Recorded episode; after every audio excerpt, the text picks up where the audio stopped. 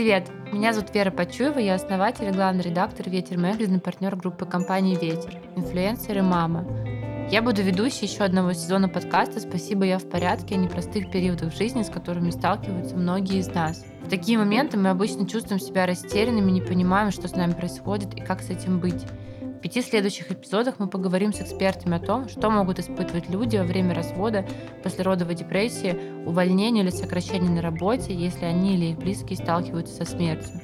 А еще мы поговорим о том, как поддерживать близких, друзей или просто знакомых, которые проходят через это. Этот подкаст делают студия «Шторм» и бережный онлайн-сервис психологической помощи «Ютолк».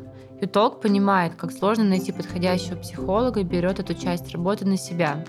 Вы заполняете анкету, алгоритмы или сотрудники подбирают для вас подходящего специалиста. Все психологи сервиса проходят отбор на профессионализм и этичность, а заниматься можно онлайн из любой точки мира. Специально для слушателей подкаста мы подготовили подарок – промокод «Подкаст», который даст скидку 20% на первую консультацию. Мы оставим его в описании.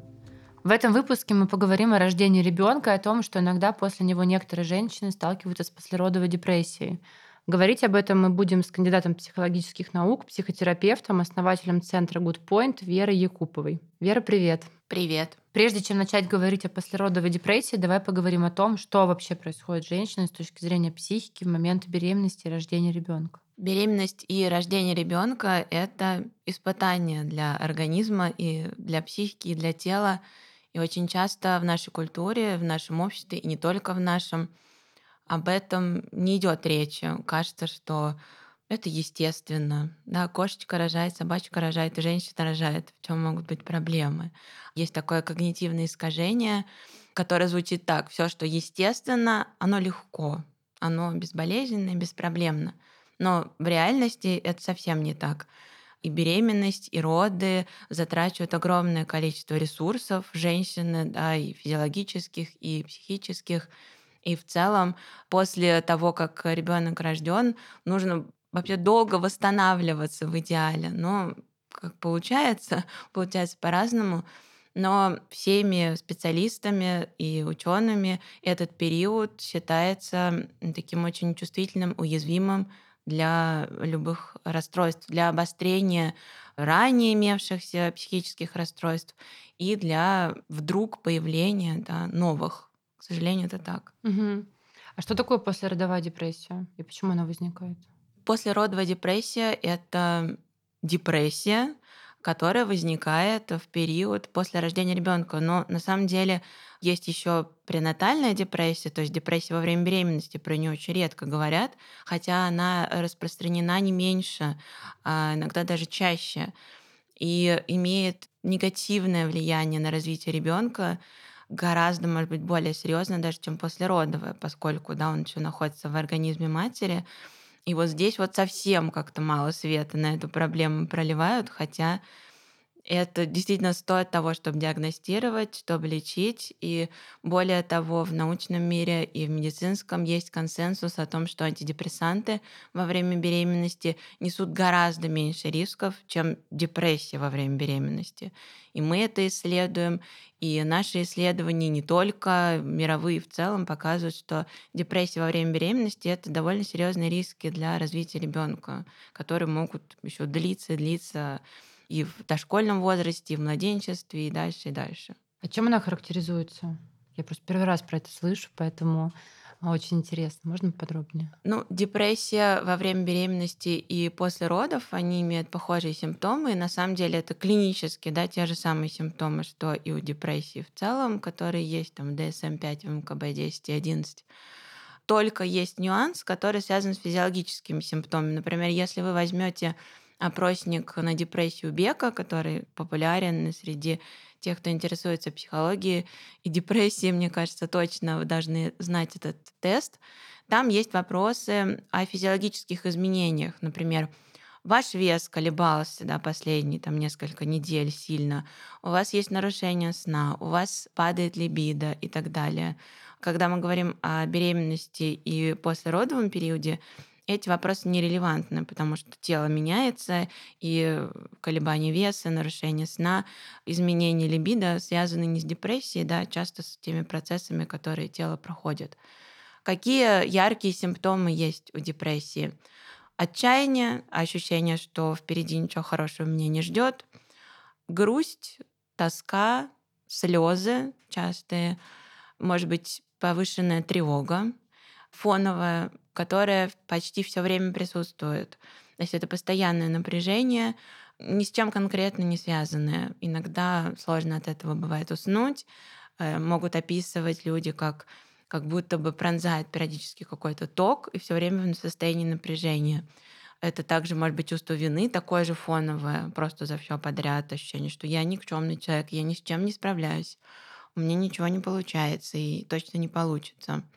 Ангидония, отсутствие радости, удовольствия от жизни, даже от привычных вещей, да, то есть то, что человек любил, то, что ему нравилось, больше не работает для него, он просто не может почувствовать радость. Это иногда касается даже еды, довольно уже тяжелая, может быть, степень депрессии, когда человек ест и вдруг понимает, что вкус еды он, кажется, не особенно чувствует. Или там спрашиваешь у клиента, «А что вы любите есть? И человек говорит, а я что-то уже даже и не помню, честно говоря, что я люблю. Как-то давно не было такого ощущения, что мне что-то нравится и так далее. И, конечно, это суицидальные мысли, намерения, тоже такой яркий красный флаг депрессии, да, начиная с мысли, это уже серьезно. Плюс э, нарушения когнитивные, иногда их бывает не так легко заметить, иногда они более явные. Страдает память, внимание, концентрация. У человека есть ощущение, что он в тумане, в голове туман, хочется как-то отряхнуться, но не получается. Какие-то привычные, рутинные дела выпадают из памяти сложно сосредоточиться, сложно делать простые дела какие-то, э, опять же, да, ежедневные, может быть, почистить зубы, что-то заказать в магазине, загрузить стирку и так далее, и так далее. Это каждое дело может даваться все сложнее и сложнее. И иногда это описывают как ощущение, что к рукам и ногам привязаны гири, и очень сложно двигаться. И каждое, даже самое-самое маленькое простое дело дается с большим трудом. Вот примерно так, да, это, наверное, базовые характеристики депрессии. Примерно так она выглядит. Если говорить о статистике, какое количество женщин подвержены послеродовой депрессии или пред? Как она? Пренатальной депрессии, да. Депрессия. Ну, депрессии во время беременности. Mm-hmm. Кстати, эти два состояния связаны между собой. И если женщина после родов на что-то жалуется, то ей часто говорят, что что ты придумываешь, да, у тебя здоровый ребенок, все в порядке. Но вроде бы, а после родовой депрессии потихоньку кто-то начинает узнавать, да, и в том числе наша работа вроде бы имеет какой-то эффект на психологическое просвещение, да, на общий уровень информированности. Но если женщина жалуется во время беременности на то, что у нее ну, какое-то такое тяжелое состояние, да, нет настроения, усталость и так далее, что она, скорее всего, услышит в ответ? Ну, родись, пройдет. Ну, это все гормоны, да, вот э, я много раз на разных форумах, в группах, где мамы общаются, видела вот этот ответ. Ну, это просто гормоны. На самом деле это не просто гормоны. А гормоны, да, безусловно, с нами случаются гормональные перестройки в течение жизни, и не одна. Но это нормально они могут вызывать, может быть, да, эмоциональные качели, да, подвижность, и там, может быть, где-то усталость и так далее, но не вызывать депрессии. Депрессия — это патологическое состояние, и гормональные перестройки ее не вызывают просто сами по себе. И если у женщины депрессия во время беременности, то чаще всего она разовьется в послеродовую. То есть она никуда не пропадает. Эти два состояния очень высоко коррелируют между собой, то есть прочно связаны. Поэтому ждать не имеет смысла, надо прям заниматься терапией во время беременности. Статистику, в общем-то, собираем мы вот с нашими коллегами, мы проводим исследования на факультете психологии МГУ, но опять же, не сказать, что это эпидемиологическое исследование, наша статистика очень точна. Но в целом, если брать да, статистику Всемирной организации здравоохранения, это где-то 10-15% женщин, которые сталкиваются с послеродовой депрессией, 15-17% женщин, которые сталкиваются с пренатальной депрессией. От страны к стране статистика может варьироваться. Для развивающихся стран у ВОЗ статистика выше, где-то примерно 20%. Наши данные — это поддерживают, да, действительно, он повыше, чем 10-15%, к сожалению. Вот как-то так. Не так уж и мало на самом деле. Вера, а через какое время после рождения ребенка может начаться депрессия, если мы говорим о постродовой депрессии? Как мы уже поговорили, может начаться еще во время беременности, и это очень часто бывает. А в период в течение года в целом эти симптомы могут развиться. Иногда прям практически сразу, иногда чуть позже. Бывает так, что первые месяцы большой стресс, и человек собирается на адреналине, пытается выжить, и организм максимально активизируется, а дальше, когда становится понятно, что силы уже кончились, а дальше еще большой путь, и родительство в целом, да, это не марафон, это очень длинная дистанция, и сложности с ребенком, они не исчезают, они просто перетекают, да, из одной в другую и как-то видоизменяются.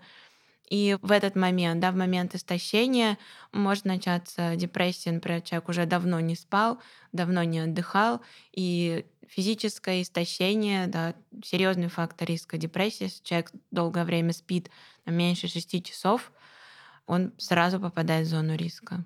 Даже если у него не было до этого никаких симптомов, и в целом он был свеж, бодр и полон сил. А как отследить, вот на ваш взгляд, просто общую усталость, тем более, если это первый ребенок, например, да, и ты еще ко многому не готов, и тебе кажется, что вроде бы столько книг прочитано, не знаю, там видео просмотрено, подруг выслушано и так далее. Но как отличить, что сейчас нужно обратиться к специалисту или действительно отследить какие-то моменты в себе важные для того, чтобы не запускать все-таки это в депрессию, а понять, что это какие-то предпосылки, но не просто усталость, потому что есть, на мой взгляд, достаточно мнительные люди, которые во всем видят болезни, проблемы, не знаю, там им хочется больше внимания в данный момент получить, возможно. Возможно, я не права, но мне вот очень интересно, как понять и почувствовать эту грань между усталостью и какими-то рутинными делами, которые есть у мамы, и все-таки тем, что куда-то не в то русло заходят ощущения, чувства жизни и так далее, что нужно обратиться уже к специалисту. Я бы это сформулировала так. Если кажется, что что-то не так, этого достаточно. У нас тоже есть в обществе такое представление о том, что помощь надо получать, но если тебе совсем плохо, да, и отдыхать тоже желательно. Если ты уже при смерти, тогда да, может быть. Да и то это будет не отдых, а передышка. Что вот надо держаться, держаться, пока вот совсем какой-то край не наступит. И это довольно вредная идея. И многие врачи с ней борются. Да, они говорят, приходите просто на осмотры. Практически все врачи так говорят. Э, на рутинные осмотры приходите, да, к стоматологу придите, пусть он посмотрит. Все хорошо, он скажет, у вас все прекрасно, вы молодец.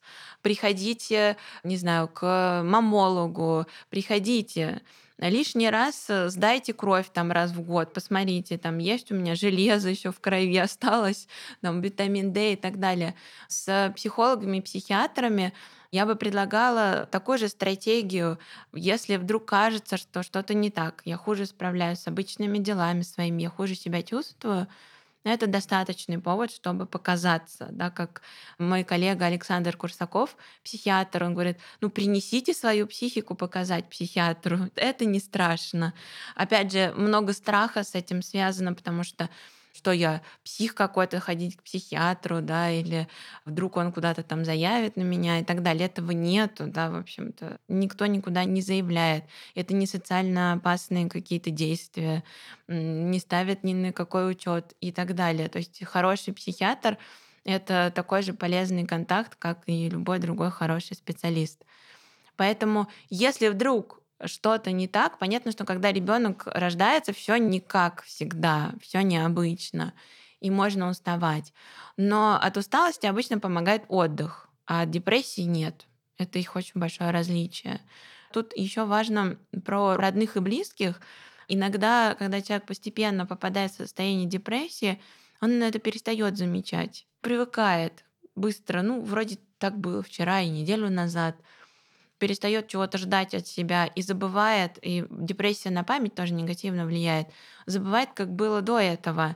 И иногда, когда э, человек начинает лечиться или принимает антидепрессанты, он говорит, «А, я вообще забыл, что так бывает. Вот так, оказывается, можно жить. То есть можно встать вот бодрым. Я забыл об этом, что так может быть. Поэтому близкие тоже, когда смотрят на женщину, они могут заметить, что она не такая, как была. Да, иногда мимика даже меняется, но в тяжелых стадиях депрессии бывает, что мимика меняется, у человека почти не двигается лицо, когда он разговаривает.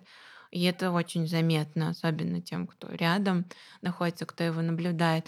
Или человек перестал спать. Вот это тоже очень такой важный момент. И очень горько бывает слышать, когда женщина рассказывает о том, что она не спит несколько ночей подряд, а ее близкие даже об этом не знают. То есть муж спит, но он даже не знает, что происходит, спала ли его жена, как она себя чувствует вообще, что с ней. И когда в новостях, например, рассказывают об ужасных событиях, да, когда женщина там вышла в окно, еще забрала с собой детей, очень часто спрашивают близких, они говорят, ну, не знаю. Все было как обычно, да? Мы не замечали. Я спал. Я уехал в командировку. Так тоже бывает, что у женщин и мужчин разное понимание готовности к родительству. И это тоже культурно обусловлено. Женщина может ходить на курсы, выясняет, как там правильно родить, как кормить. А мужчина думает, что ему нужно заработать побольше денег. Вот это его подготовка. До сих пор так вот жесткие такие гендерные роли что надо, может быть, дополнительную подработку взять, и мужчина иногда себя нагружает работой побольше, как раз вот на этот период послеродовый. Сколько раз было в моей практике, когда только родился ребенок, женщина приходит с симптомами депрессии, а мужчина в командировке или уезжает. Вот лучше так не делать.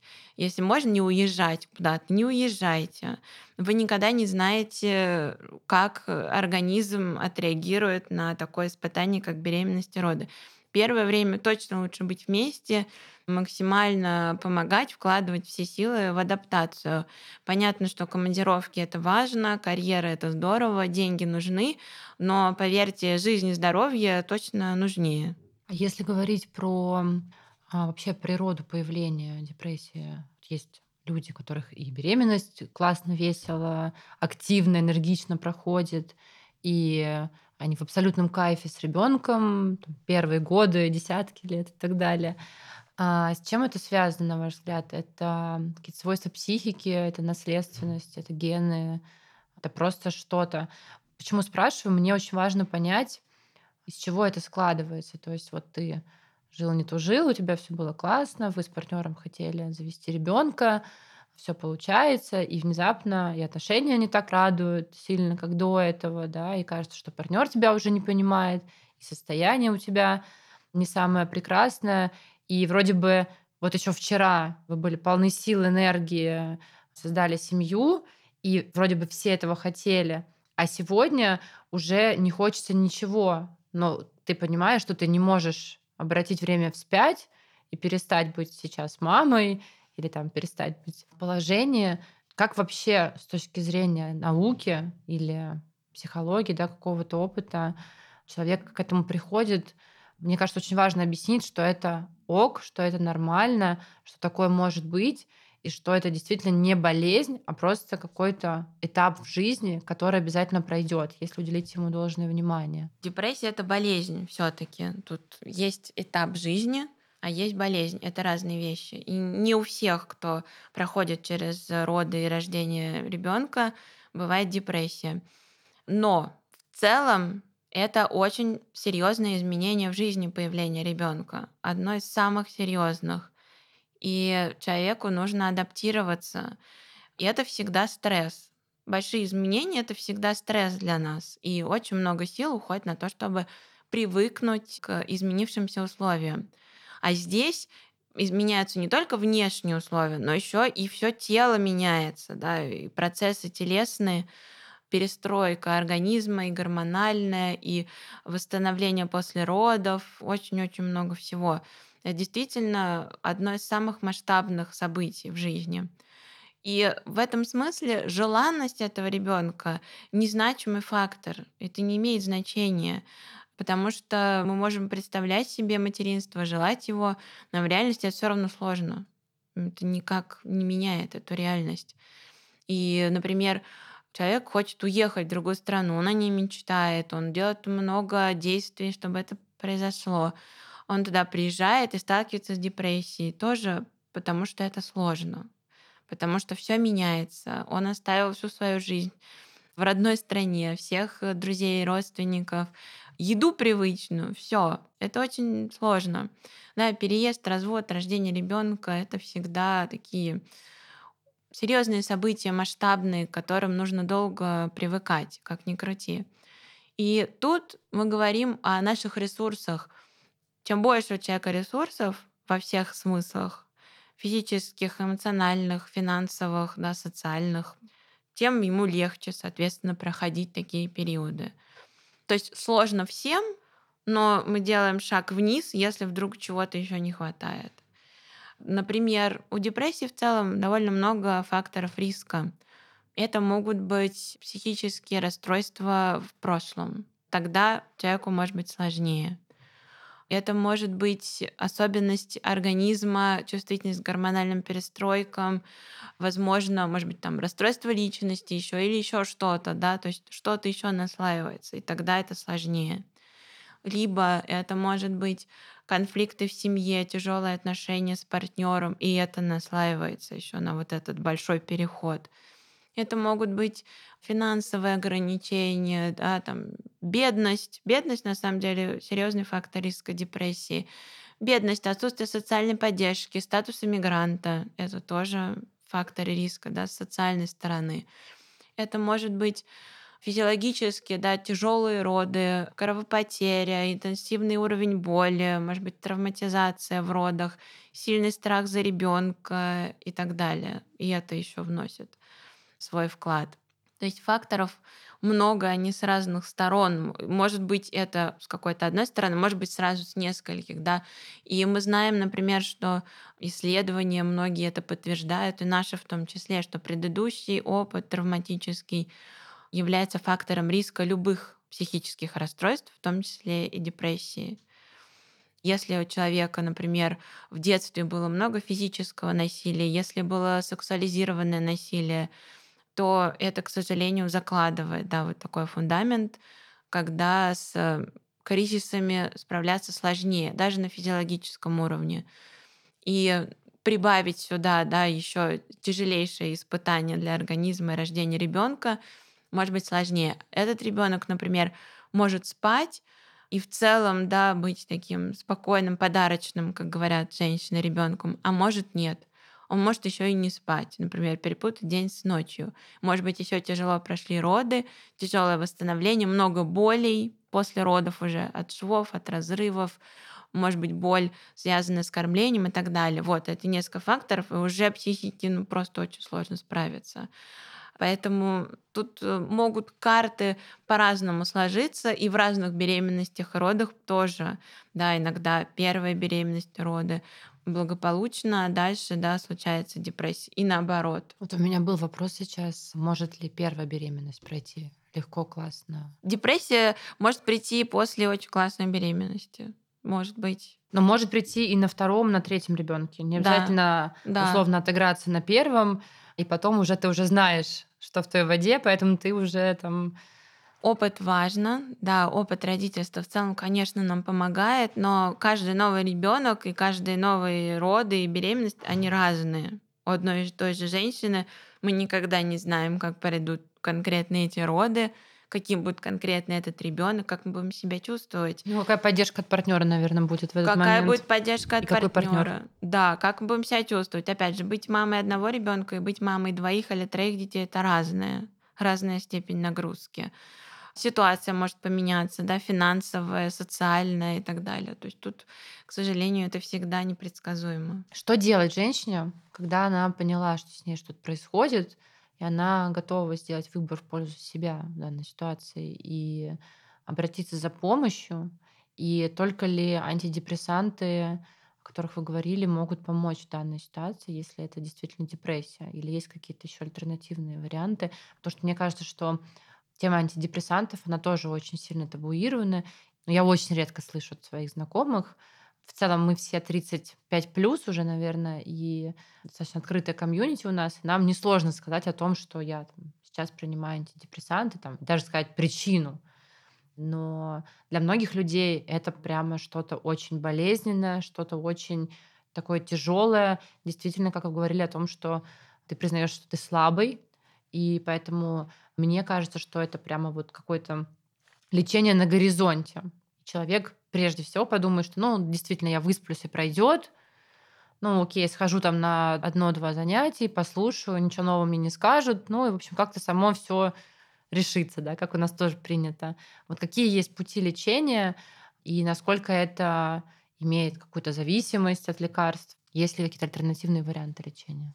Да, лечение это большой отдельный вопрос, особенно во время беременности и после родов. Да, тут много нюансов, связанных с лечением, потому что, опять же, физиологически ребенок связан с матерью, либо он в животе, либо через кормление. Тут есть дополнительные да, какие-то детали, которые важно рассматривать вместе с врачом.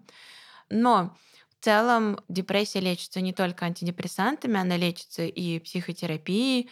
Часто это вместе, и фармлечение, и психотерапия. Все зависит от степени депрессии. Тяжелая депрессия больше нуждается в препаратах, иногда даже в госпитализации. Все зависит. Более легкие степени депрессии лечится психотерапией. Точно так же, как и в стоматологии, например, да, небольшая дырочка, быстро залечили, вы заплатили 5 тысяч там, или меньше даже и ушли. Зуб, который долгое время не лечился, разрушен, и там начинается уже история гораздо более долгая, да, сложная. Поэтому лучше обращаться сразу же и быстрее, да, что-то поменять, может быть, наладить, попросить помощи и так далее чем долго ждать. Собственно, это универсальный закон. Чем дольше заболевание прогрессирует, тем сложнее из него выбираться. К сожалению, это вот так.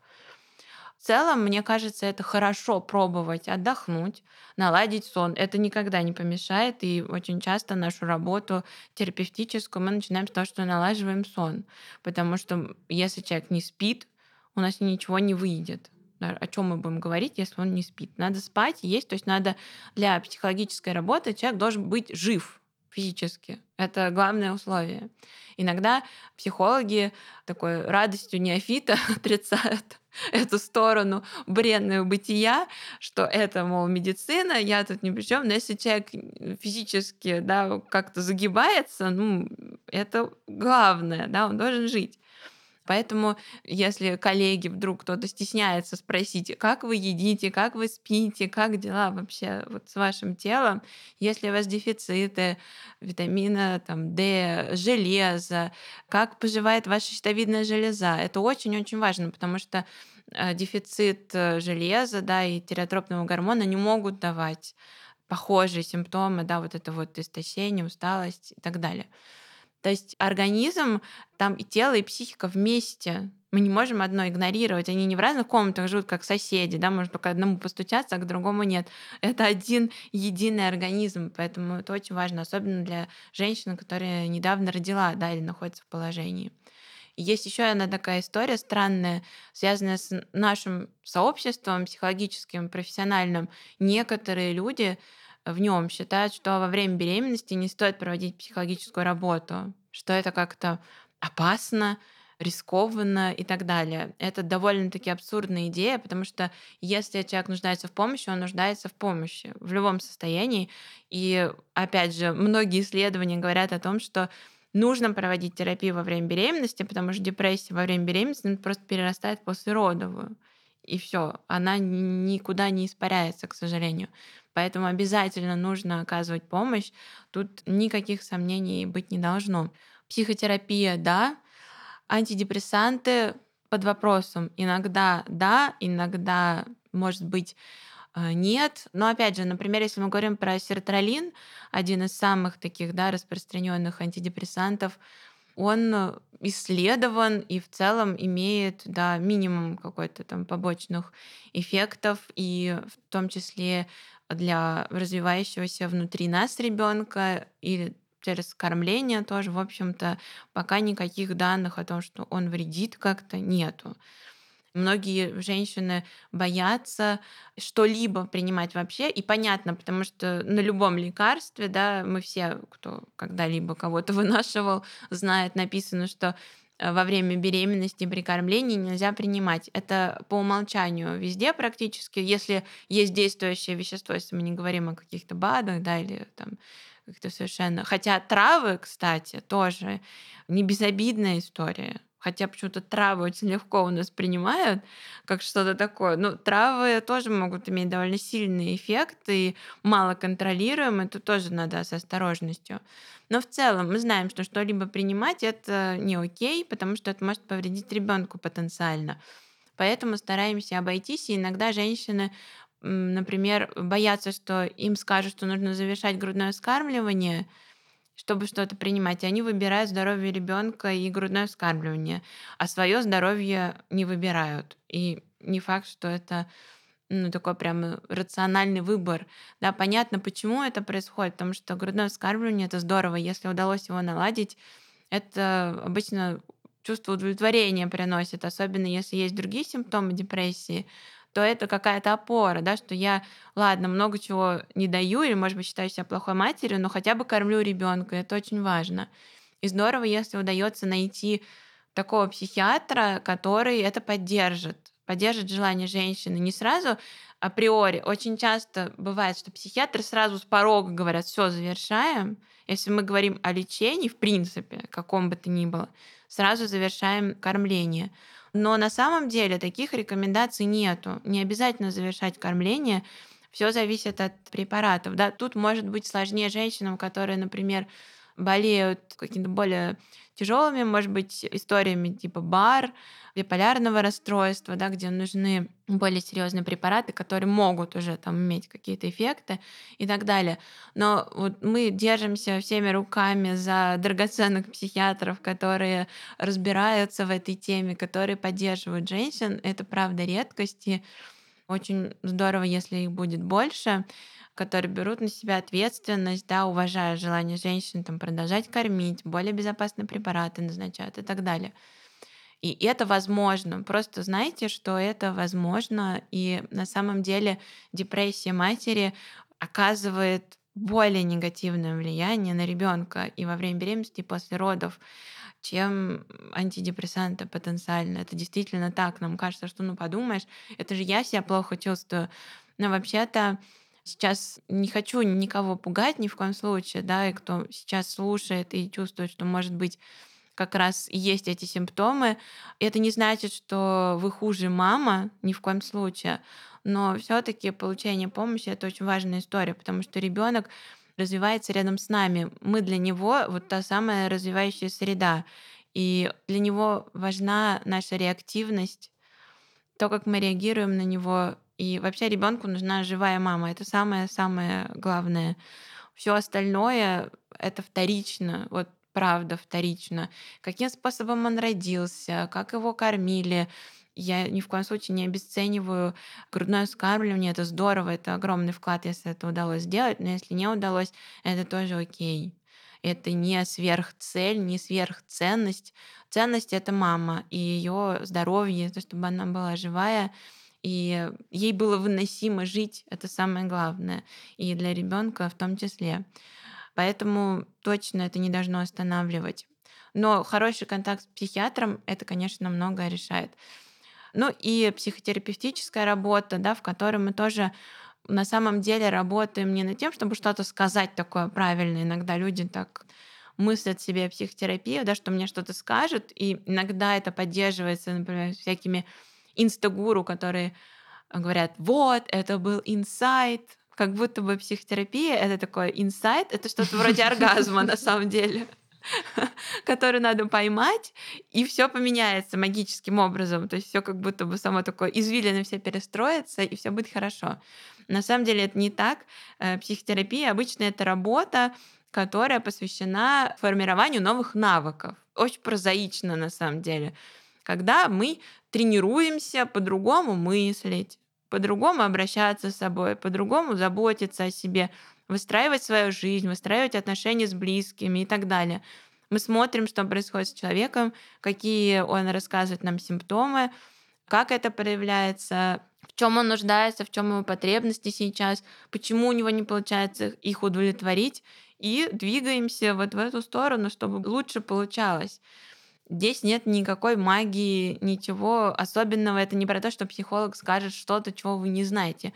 Вы, может быть, и знаете это, и это нормально, что вам бы надо бы туда, но не понимаете, как туда прийти. Не получается. Например, вы знаете, что вам нужно водить машину, научиться. Это ваша актуальная потребность. Но как это сделать, вы не знаете. Вы можете прочитать, например, правила дорожного движения. Иногда люди спрашивают, давайте какую-нибудь книжку посоветуйте, а то сейчас к психологу не могу пойти. Но от того, что мы прочитаем книжку, это, безусловно, плюс, да, это здорово. Но наша жизнь радикально вряд ли поменяется. Может быть, в этой книжке будет какая-то поддержка, но тем не менее, то же самое, как с правилами дорожного движения. Вы можете выучить все билеты, например, к экзамену ГИБДД, и даже его успешно сдать. Но это не значит, что вы научитесь водить. Чтобы научиться водить, надо приходить к инструктору, садиться в машину и ездить. Один, два, три, четыре, сколько раз там, по-моему, 20 сейчас минимум. Но это понятно, что минимум. Все, кто сдавал на право, понимают, что это только начало. А навык крепнет, крепнет еще долгое время. Примерно то же самое происходит и с эмоциональными навыками, да, с навыками регуляции эмоций. Вообще никаких радикальных отличий тут нет. Поэтому психотерапия и помогает при депрессии, она помогает э, улучшить, скажем так, да, адаптационные механизмы, помочь нам гибче адаптироваться к той ситуации, в которой мы оказываемся, и проходить через кризисы. На мой взгляд, дети, детей 90-х и детей 80-х все-таки а, я вижу, как сейчас меняются наши дети, как они умеют отстаивать свои границы, свою свободу, свое право выбора. Вообще они имеют выбор. Да, все-таки у нас, мы сейчас говорили про грудное вскармливание, и для меня это была такая сложная история, потому что я не кормила своего ребенка, и у меня было кесарево, и достаточно были сложные физические роды, но при этом многие мне вокруг, женщины старшего возраста, говорили, что ну все, ну теперь у тебя ребенок точно будет какой-то не такой, ты его еще не кормишь, и вообще у тебя было кесарево, и все у вас, в общем, чуть ли там не можно где-то уже ему выкапывать могилку, потому что он вырастет, ну, действительно каким-то не таким. Хотя ничего плохого в не таком я не вижу. Вот ничего, ему 9 лет, он э, прекрасный, классный, умный парень, различающий цвета, не знаю, там, имеющий чувство юмора. У нас с ним офигенные отношения. Вот, поэтому, наверное, вот это вот как раз, что для меня психотерапия, это возможность выйти за свои вот эти вот рамки вот этого воспитания советского, да, когда ты должен быть удобным, понятным для всех, да, не дай бог, ты там куда-то в сторону отойдешь или сделаешь какой-то выбор, который не выбирает общество. Например, ты выбираешь не кормить ребенка, или ты выбираешь себя. Ну как же так? Как ты можешь выбирать себя? Ты же мать сейчас, и ты должна выбирать только ребенка. И, соответственно, вот эти вот настройки, которые нам общество дает, мне бы очень хотелось, чтобы они поменялись, и чтобы люди, и мамы в первую очередь, отмечали за собой еще такие моменты, и хотели бы их изменить, не считали бы, что это что-то такое, я не знаю, смертельное. Действительно, как вы сказали, что мама ребенку нужна живая, энергичная, отдающая энергию, счастливая мама в первую очередь, а не какой-то там набор действий, который в данный момент как-то прикрывает ее боли, да, но при этом он понятен обществу, что вот, ну вот она кормит ребенка, ну вот все хорошо у них в семье, вот там. Да, это отличный пример того, что вы привели. И вы кормили ребенка, но из бутылочки.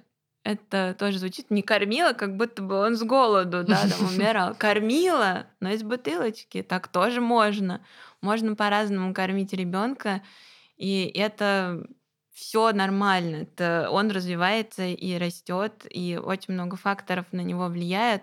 Кормление, на самом деле, это очень простой фактор простые факторы редко имеют какое-то большое значение. Чаще всего это сплетение нескольких, может быть, да, переменных. Как ученый говорю, что такие простые вещи редко на чем-то отражаются.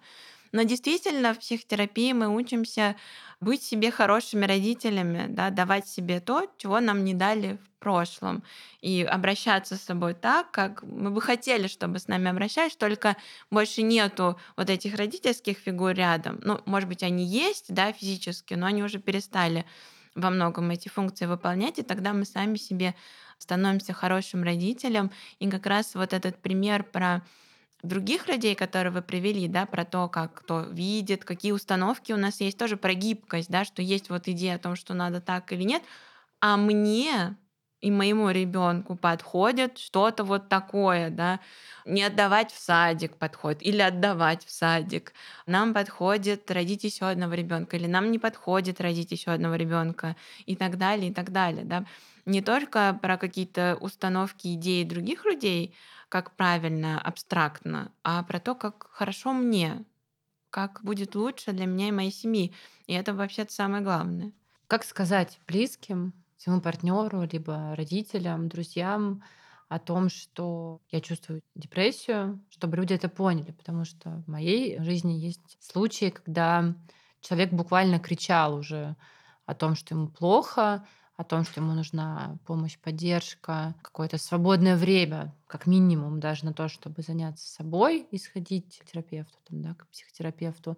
Но партнер абсолютно не понимал это. То есть это тоже, мне кажется, такой момент, с которым часто сталкиваются девушки в нашей стране. Это полное отрицание психотерапии, лечения, разговоров со стороны мужчин. Достаточно сложно достучаться. Вот как своему партнеру такой ситуации этично сказать о том, что мне нужна помощь, и что делать, если человек не слышит.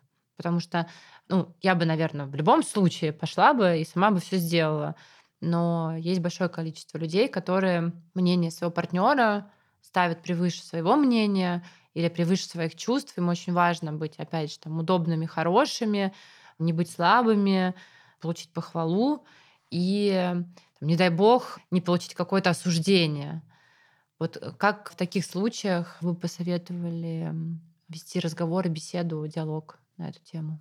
Ну, действительно, кому-то везет с партнером, кому-то нет. И заранее это бывает непонятно. Мне очень не нравится фраза «договаривайтесь на берегу». Так часто говорят, когда кто-то рассказывает о проблемах. Ну вот надо было это обсуждать на берегу.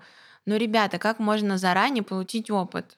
Это невозможно. Мы не можем на берегу обсудить всю свою дальнейшую жизнь, если мы тем более планируем долго жить. А еще мы, можно передумать. Мы меняемся, все меняется, да. Никогда не знаешь, как это будет, э, когда родится ребенок, кто чем заболеет. Мужчина тоже депрессией болеет вообще-то после родовой, точно так же, как и женщины это непредсказуемо. Но мужчины точно, да, реже вообще обращаются за помощью, говорят о том, что с ними происходит и так далее. Иногда действительно партнер не поддерживает. И это очень горько, это грустно, но так бывает. Иногда это тоже фактор риска депрессии.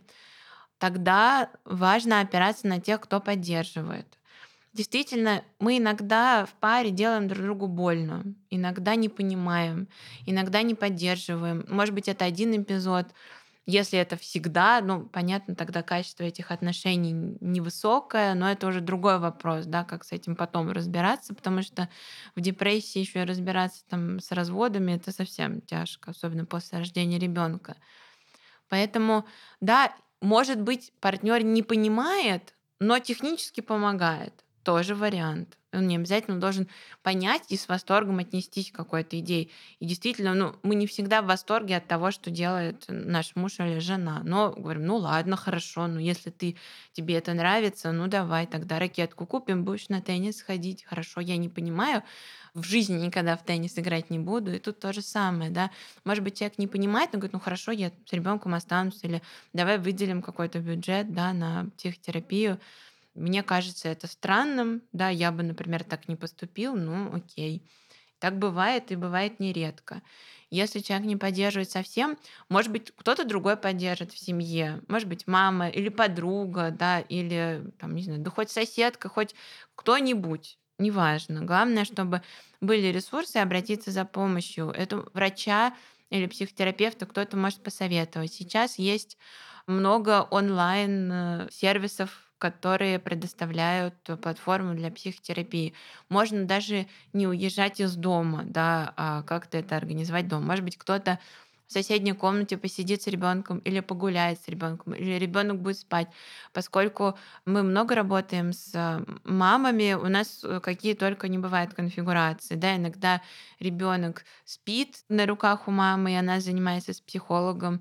Иногда он рядом, она встает покормить. У меня был такой случай, когда еще на очный прием приезжала моя клиентка с рюкзаком, и пока она ехала, ребенок там засыпал, и вот он там спал спал, пока мы разговаривали. Иногда он просыпался, мы расстилали ему коврик, он играл там с какими-то игрушками какое-то время. Ну, то есть тут можно найти варианты. Иногда это даже бывает на прогулке.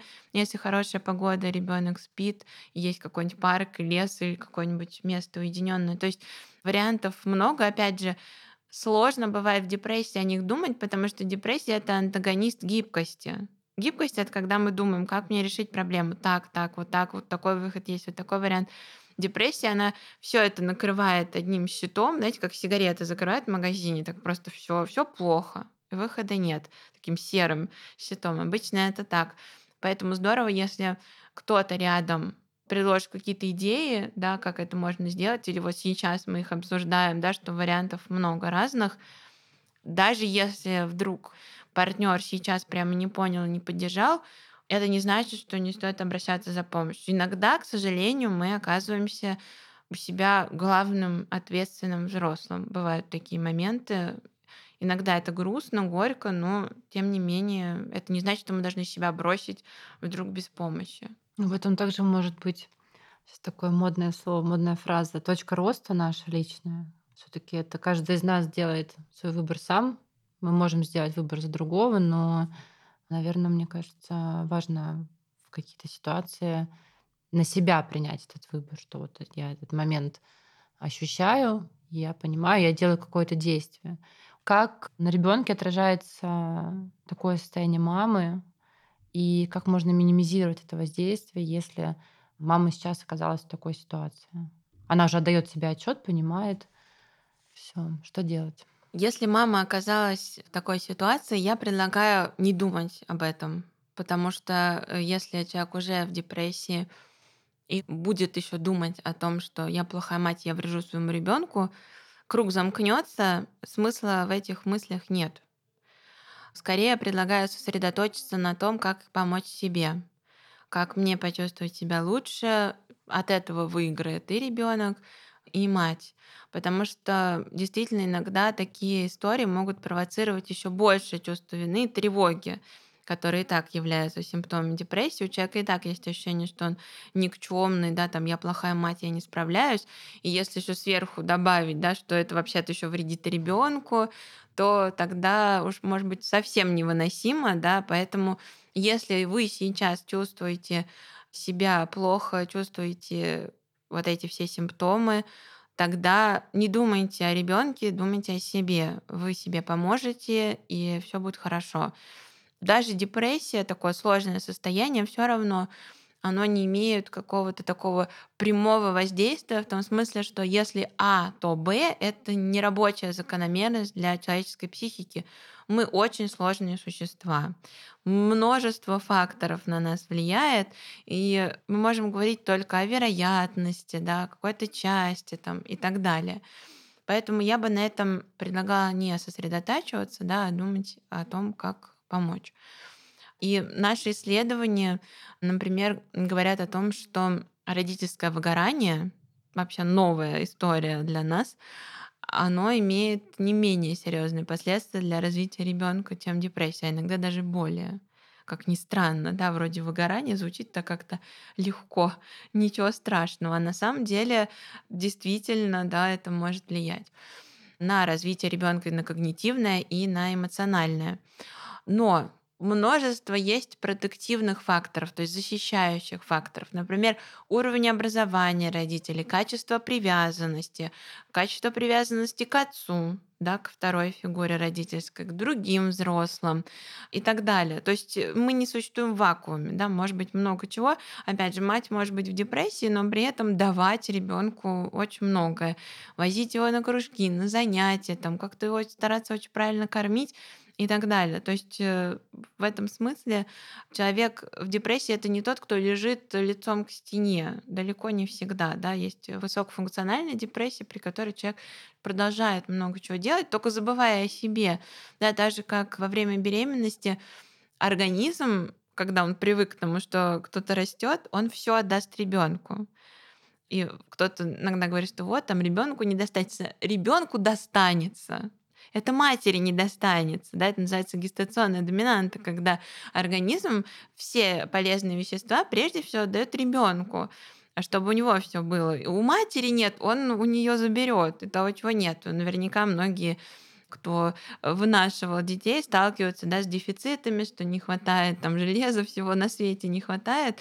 Но у ребенка все в порядке при этом, ему точно хватит. Поэтому, ну, я не говорю, конечно, о каких-то сложных, да, таких состояниях и патологиях, когда и ребенку тоже не хватает. Но в целом, да, если мы здоровы, то мы так устроены, да, что ребенку уж мы стараемся все обеспечить по максимуму, забыв о себе. И это так работает. Поэтому, правда, я бы сделала фокус на себе и на своем состоянии.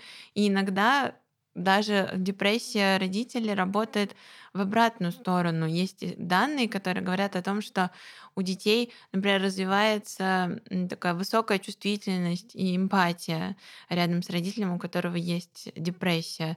Ну, не сказать, что это очень позитивная какая-то часть, да, такая, что такое позитивное развитие, но тем не менее Иногда это работает парадоксально, а, в особенности у девочек потому что от женщин в целом э, в нашем обществе ожидают больше чувствительности, больше эмпатии, лучших социальных навыков, да, и большей настроенности на других людей. И они стараются этому соответствовать, и тоже из-за того, что мониторят родителя, да, пытаются понять, в каком он состоянии сейчас, развивает чувствительность. Поэтому даже здорово, если вы поможете себе прямо сейчас, и станет вам лучше и отлично, но у ребенка все равно, может быть, будет эмпатия. Но если он вырос рядом с любящим да, родителем, который заботится о нем, предоставляет ему выбор и так далее, то, в общем-то, это эмпатия, это хорошее свойство, это не будет работать в обратную сторону, да, когда человек пытается подо всех подстроиться всегда, да, он привык ориентироваться на другого, забивая на свои потребности, и всегда старается скорее сделать довольным кого-то другого. Этот процесс можно остановить, и если ребенку целом уделяют много внимания, да, его потребности находятся в фокусе родителей, то тогда все будет хорошо. Спасибо.